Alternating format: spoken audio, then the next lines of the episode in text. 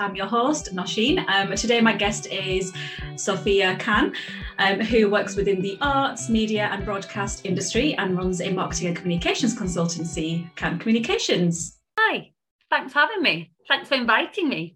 Hello, it's always a pleasure uh, to be speaking with you. Tell us, um, I guess, a little bit about yourself and your background, uh, Sofia. Did you always have a passion for communications and marketing? So I studied criminology as my degree at Teesside University, um, great university. And then I was given an option to study forensic investigation as my master's. So I did. And I loved it. It was great. But all of my part time work throughout university, where you know you just want a bit of extra money, don't you? So I think it started with handing out, you know, leaflets for like bars and clubs. It was like, yeah, I can do that. So did that. And then um, just got chatting to a lot of people. And then one of the owners of the business said, Do you want a marketing role? And I thought, uh, I think my brother does marketing or he studied it. And I don't quite know, I don't quite get it. So, like a, a lot of people say, don't they, when you say, I do marketing yeah. and they're like, what is that? what is it? What, what do you actually do? So that's that was me back then. Um, so when I left university, I, I had this. I, I, did actually go um, and do a placement at a prison. Um, I did the prison work and and thought oh, I'm I'm really missing the um, the marketing communications PR. So went back, got my old job back, and I think it just went from there really. I thought I'll I'll get back to policing like five five years or something, you know. And then I just ended up in the arts um, and working with more incredible people on really exciting projects. So tell me, I guess, a little bit about um, the kind of policing experience. Like, how was that? Because that's quite unconventional um, for South Asian, in particular South Asian women, right? So, what was that like? Like, what was the experience like, and um, how was your kind of support network like? Did you get support from your family? my my dad was great. My dad, um, I, am very lucky because when I when I went to school, I realised a lot of um, girls, you know, um, going into their teens, just for me, just vanished. Mm. And then when I asked, um, there was one of my friends who did say, "Oh, you know, we're go. Do you not have to do that? We're going to get married. I'm going to get married." And I thought, no. And I remember getting really upset and I went home and I said to my dad, Are you going to take me away and get me married? And he just said, Look around. Which which one of your siblings did we, you know, go and get married off? Which one? And I looked around and thought, Oh yeah, none. My dad reassured me that, you know, it's a really good job. You should go and do it. So I had that, I had him championing me. Um, uh, tell me a bit more about your um, kind of career in broadcasting and in the arts industry and also setting up your own consultancy. Um, how, how did that come about, that opportunity come about? Straight after university, I ended up working with DJs and quite well known ones, and it was quite a lot of fun. You know, you, you get to fly out to um, places like New York with them. And, oh my goodness. Um, and just promoting them. It was brilliant. It was great being a part of that. I got my first job as an assistant at um, the Media Museum in Bradford. It was it was exciting and yeah. getting to work on huge festivals with incredible people that you'd seen, you know, on the telly or in film and stuff. Um, I did get starstruck quite a bit, but that sort of wore off later when when it just became the norm. Um, so that's where it started, and then since then I've moved around like I, I was promoted within the within the organization and I loved it. And then I was covering a maternity role, a senior one, and obviously they were coming back. And she was lovely, and I was really torn. I was like, I really like this manager, but I don't want to go back to my old role. Yeah. So then I started to work in um, theatres, mm-hmm. um, a really fast pace. So I worked at various theatres, York Theatre Royal, uh, West Yorkshire Playhouse, is now Leeds Playhouse, and then Square Chapel Arts Centre, where I have just left, like right. fresh, um, after seven years, because again, I was doing all, all of my um, freelance work because all the people that I was meeting throughout my jobs um, were asking, like, oh, you know, do, do you take on anyone on a freelance basis as a publicist?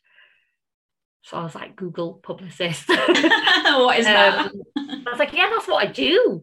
So I, I took on a few people and then lots of other things came from that and it snowballed again where um, it's become an amazing network and it's grown and grown and i thought i can't i can't do a full-time job be a police volunteer which is what i was as well and do this freelance work it, it yeah it's it's all fun and it's all great but um I just won't have time for anything. Yeah, there's only so many hours in the day, yeah. isn't there? And you need yeah. to like have that balance. And I guess throughout that journey, it just seems like everything's just fitted in like a bit of a jigsaw for you, which is fantastic. And I always think, and I always I believe as well that everything happens for a reason. But is there anyone in particular that you've admired, like I guess during your career journey or earlier on in your career? Um, so Asif, so I, I really admire him from a comms perspective. Um, and then the other people are mainly from other sectors. Um, for me, a huge influence has been Graeme Park, who, to be honest, has kind of come along on that journey with me. So I met him um, when I was at university, and we used to put on gigs, and he was the one there. And it's awful that he knows this story, but um, I didn't know who he was, and and everyone was getting really excited. You know, I was new to that world, and everyone was like, oh, you know, I've got Graeme Park coming. So I was like, oh, great, but get really excited. So when we got there, um, I actually thought he was the roadie. Um, and I was like, when's this guy turning up then? And he went, what do you mean? It's me. it's me. And I think I remember saying, oh my God, you look like Phil Collins. Um, but do you know what? He's so down to earth. And then we stayed in touch from there. What I love about him and why he inspires me is I always thought you have to have this focus, and it's like this. This is my journey, and that's what I want to get at the end, and that's who I want to be at the end. And his is like zigzag. He's like, you know, started as this DJ, worked in record shop, started as a, a DJ, and then you know he's doing like university lecturing, and he's um, presenting a radio show, and it's like he constantly reinvents himself. Have you faced any stereotypes, um, you know, whilst I guess doing your um, volunteering in the police kind of sector or um, also in, I guess, communications marketing and arts and etc.? Um, yes. Um, so at school, there was three of us with the same name in the class. So one got a different spelling and a slightly different pronunciation. One got to keep the original name, and I got given Sophie. Um, and I remember it, it just stuck. Was that with and teachers that, or just yeah? Like, yeah, that was a teacher. Really? Yeah. Really? Oh, yeah, yeah. Well, I didn't know you. You're only a kid. You don't know that's wrong. Yeah, that is so, shocking. Um, yeah, so it really stuck. And then, like even at home, like they started, everyone started to say around me. I got my, uh, I got my GCSE results on it. I got, um, I got all my qualifications in that name, and then you know everything, passport, everything. And then I remember it got to a point where I was going to university and you know you need your bank accounts and all that sort of stuff. Um, we had issues, so my dad was like, "Well, it pro- it's probably easier to just change your name officially," and I was like, "Okay." So we did it. Oh my goodness! Was, yeah, so that's what I was knowing. So I remember me and my dad going to the solicitors and signing everything. Um, and then I went to university, and that's who I was, and and and then it was only I think it was five five or six years ago, and um, I started my job at Square Chapel, and I remember somebody saying, "Oh, I didn't," I, and I used to get this all the time. Oh, oh, you're not who I thought you'd be. You know, when you spoke to them on the phone, or yeah, what? What do you mean? And I'd heard it before, and I just thought, well, just that dumb. It's like, what do you mean? Yeah. And so, oh God. Oh, you know, um, I just didn't think that you were, and they couldn't quite work out. So they'd go, Oh, I didn't know you were. I said, What? Asian? Or, you know, and then they go, Well, I don't know, because you you could you could have been Spanish or and I said, It's just my oh, name. yeah. Yeah. It's just my name. Oh, my and then I think that was like the last time I thought, I'm sick of this. So I had a chat with my husband and I said, it's going to be weird for you because you've only known me as Sophie, but I want to go back to my original name. And he was like, oh, it's beautiful. I don't know why you changed it. So I explained to him um, and I changed it back. So I went, paid for it, changed it back, rolled it out. And I'll tell you what, it was, I'm glad I did it because it's, um, it's just that whole thing as well, reconnecting with your roots Yeah. and, and things Identity. like that. But oh my God, it, they're completely different experiences. So basically, your school teachers, when you were that young, changed your name, and then you ended up having all these documents that are needed for identification reasons Yeah. that had this new name on there. And then you struggled, like, I guess Yeah. when you got to university and then had to change it officially by deed poll, pay for it, Yeah. and then go, go through all of that where people were basically questioning your identity just because of your. That is, oh my But God, do you know what? It is, it is. And it's only as an adult you realise, wow, that's completely Yeah. out of order. Yeah. So I went I went back to that, um, to my name, and I can tell you that doors are closed. Really? Yeah. And and to one point where, you know, where I said, so basically, I won't name names, um, but in one of my roles, I remember talking to somebody on the phone. So he was he was someone that um an external person that worked with the company. And I would talk to him on the phone and he'd go, Oh, you're so lovely. What, you know, you're so helpful. What's your name? So I'd go, Sophie Cann. And he's like, Brilliant. Cann's unusual. And I was like, Yeah, it's C A N N. It's my husband's surname. And then when I changed my name, I remember sending him an email and he called me and said, um, where's that other woman gone? And I, I was just about to say that it's me. Went, where's that other woman gone? You're rubbish. And I prefer her. So I said, oh, can I ask why? And he just went, um, what would you know about classical music? So he was bringing this classical music. And I said, have you ever asked me? Like, you know, um, because I do listen to classical music and I have a really good friend who works at one of the radio stations that covers it. And then he just went, it was like, well, I don't, I don't want to work with you. I want to work with someone else. And I just thought, oh my goodness. And then he made an actual racist comment about the color of my skin, despite never meeting me. And I said to him, if you just stop for breath, um, and let me tell you, I'm actually the same person. I was using my alias for years and I've gone back to my um, original name. That's the only difference because he thought I was, um, because he was like, it's interesting how you've got the same surname, but he kept calling it Khan. Ah, okay. okay. And honestly, and the whole office were like, when when I put the phone down, the whole office just applauded and they were like, we heard all of that. And I said, that's insane. That was just an insane conversation. That's such a horrible experience, but I feel like that is such an inspiring story for someone who may be starting out in their career and listening to this. Um, and hopefully um, will be able to understand that it's okay to be yourself. Like no Yeah, one else should be able yeah, to stereotype you. Um, I know that we've had chats previously, and you've mentioned about rediscovering like your roots and your culture and your faith. Um, so I, ju- I just really want to just, I guess, discuss this a little bit more. Um, like, how did this journey start for you in terms of like rediscovering all of that? So for me, it was when we lost my dad, and it was just trying to understand um, what he was going through, um, what he felt, all that sort of stuff, and then comforting. So, like, I discovered something really beautiful on um, Twitter.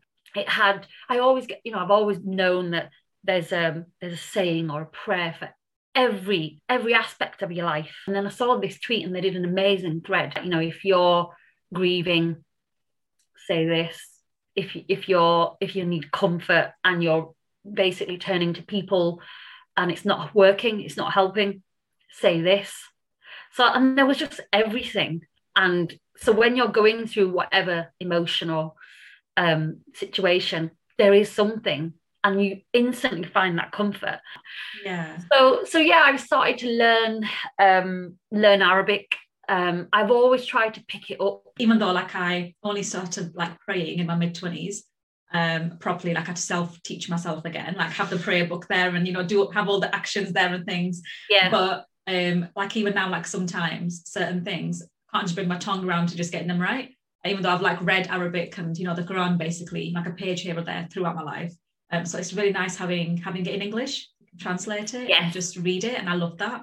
Um, Yeah. because yeah. that wasn't a thing, was it? When, No. when that definitely wasn't a thing when I was a child. And I remember I used to say, "Yeah, but what am I reading?" And they would teach it, and then there'd be a room full of kids, and you just think, "I'm never going to learn this." And then by the end of it, you're reciting, and you're like, I know, I know. "How did I do that?" You don't even understand it, right? It's like Yeah, and that and that was the thing for me. Explaining that to people like sometimes i'll explain it to my um you know non-muslim friends i'll say oh but i can read arabic but um i don't understand it or speak it but i can read it, it. Write Like, well, it. yeah. it. but i can't even write it they're like what do you mean like what is that and i'm like i don't know but the thing is our parents didn't really communicate that to us either i feel like that communication gap was always there and now that i've got like a five-year-old i'm really conscious so when she starts going to like mosque or even when she prays with me sometimes like pretends I Yeah. try to explain the reasons behind it because I think that is so important. It is. I I think to be honest, it was at my dad's funeral where um people were reciting prayers and you know doing all of the um the movements and I I mean you can copy and you're always on a little bit of a delay. But my mouth wasn't moving because I don't know what they were saying and I just thought this is so bad. This is so bad. I'm an adult. I should know this. So I started, and I think with work and, and things like that, it, it always slipped. So now I'm fully freelance. I'm more dedicated to it. Thank you for sharing that with us. Um, okay. and I guess what advice would you give to anyone who's looking to uh, start their career um, as a publicist in marketing or the arts industry? Um, I would say be open to opportunities, really strong communication with people. It's not just about writing a press release and sending it out. Thank Yeah. it's more about um your your your relationships with people and how you build those and being really creative. Oh, amazing. Some fantastic tips there. And I'm going to now ask you a couple of questions, um, just a few fire round questions, I guess, just for our listeners to get to know you a little better. So the first one would be what movie or song sums up your life? Oh, I can't pick one song. But do you know what? Actually, I do know the movie, and because when I say it, people think that's a bit weird. Um, is Arrival. It Okay. was um, it's a bit sci-fi alien, but the the metaphor for it is incredible because it's about language, and we've talked a lot about language. It's so important to me because you know being of our um, culture heritage and you're going to learn English, Arabic, Urdu, Punjabi. There's so much going on, and one little word with a different abbreviation or something can change a whole sentence, and that is pretty much for me what that film is saying. So for me, that really hit home because it was like, God, if we all just took the time to communicate, the whole thing with color, race, Yeah. you know, we're the same. Talk to us. Yeah, less assumptions, more communication. Yeah. Yeah.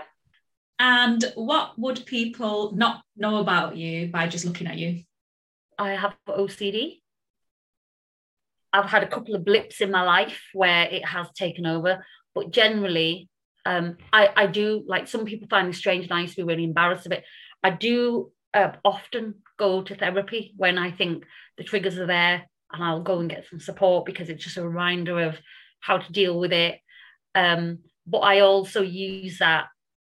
I, I always get told that I work forensically, and I never used to understand that, but I do now. I probably channel my OCD into a way to, like, you know, go into the work and get all detailed on that. So I'm not, it's still there. There'll, there'll always be that thing buzzing around, but I'm channeling it into something else. So um, I find new ways to to do things.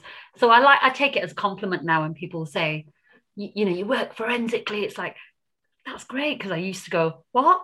No, what you're you saying? Like that's really, and I'd get a real complex about it. No, I love that answer. Thank you so much for sharing that with us. Well, thank you again for such a great, fantastic interview. Um, I'm sure the listeners of BTS Nosheen are going to really enjoy this episode. And how can people connect with you? Any of the socials, I'm on Twitter at Sofia Cann One, and then off that one um, is my freelance um, Twitter account and LinkedIn. Just type in my name. Um, and my contact details are on my website, which is canncommunications.com. wherever listeners, you'll find this podcast on Spotify, Apple, um, and also YouTube. And you can also follow me on Instagram at BTS Nosheen. Um, and please do leave a review um, or a rating. And thanks again, Sofia. Thank you so much for being a guest today. Really enjoyed um, speaking with you.